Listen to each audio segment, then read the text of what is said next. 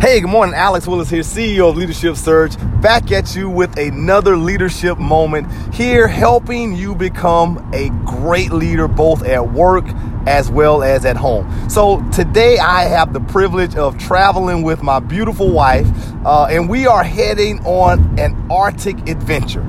So, people look at us as if we're crazy at times because they're saying, hey, of all the places you live in sunny Florida and you're choosing to go in sub degree temperatures, dog sledding, riding on different uh, waves in the ocean, uh, Arctic dipping, all kinds of crazy adventurous things. Why?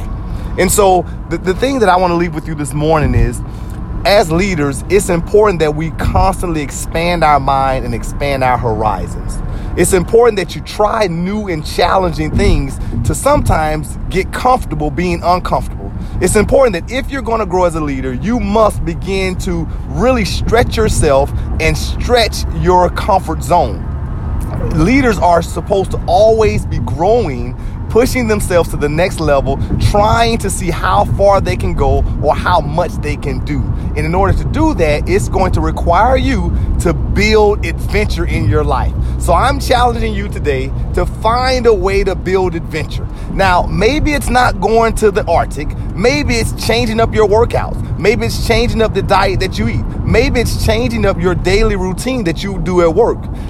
Whatever it is, I'm challenging you to find something new, something different, to find a way to improve yourself, to make yourself become uncomfortable.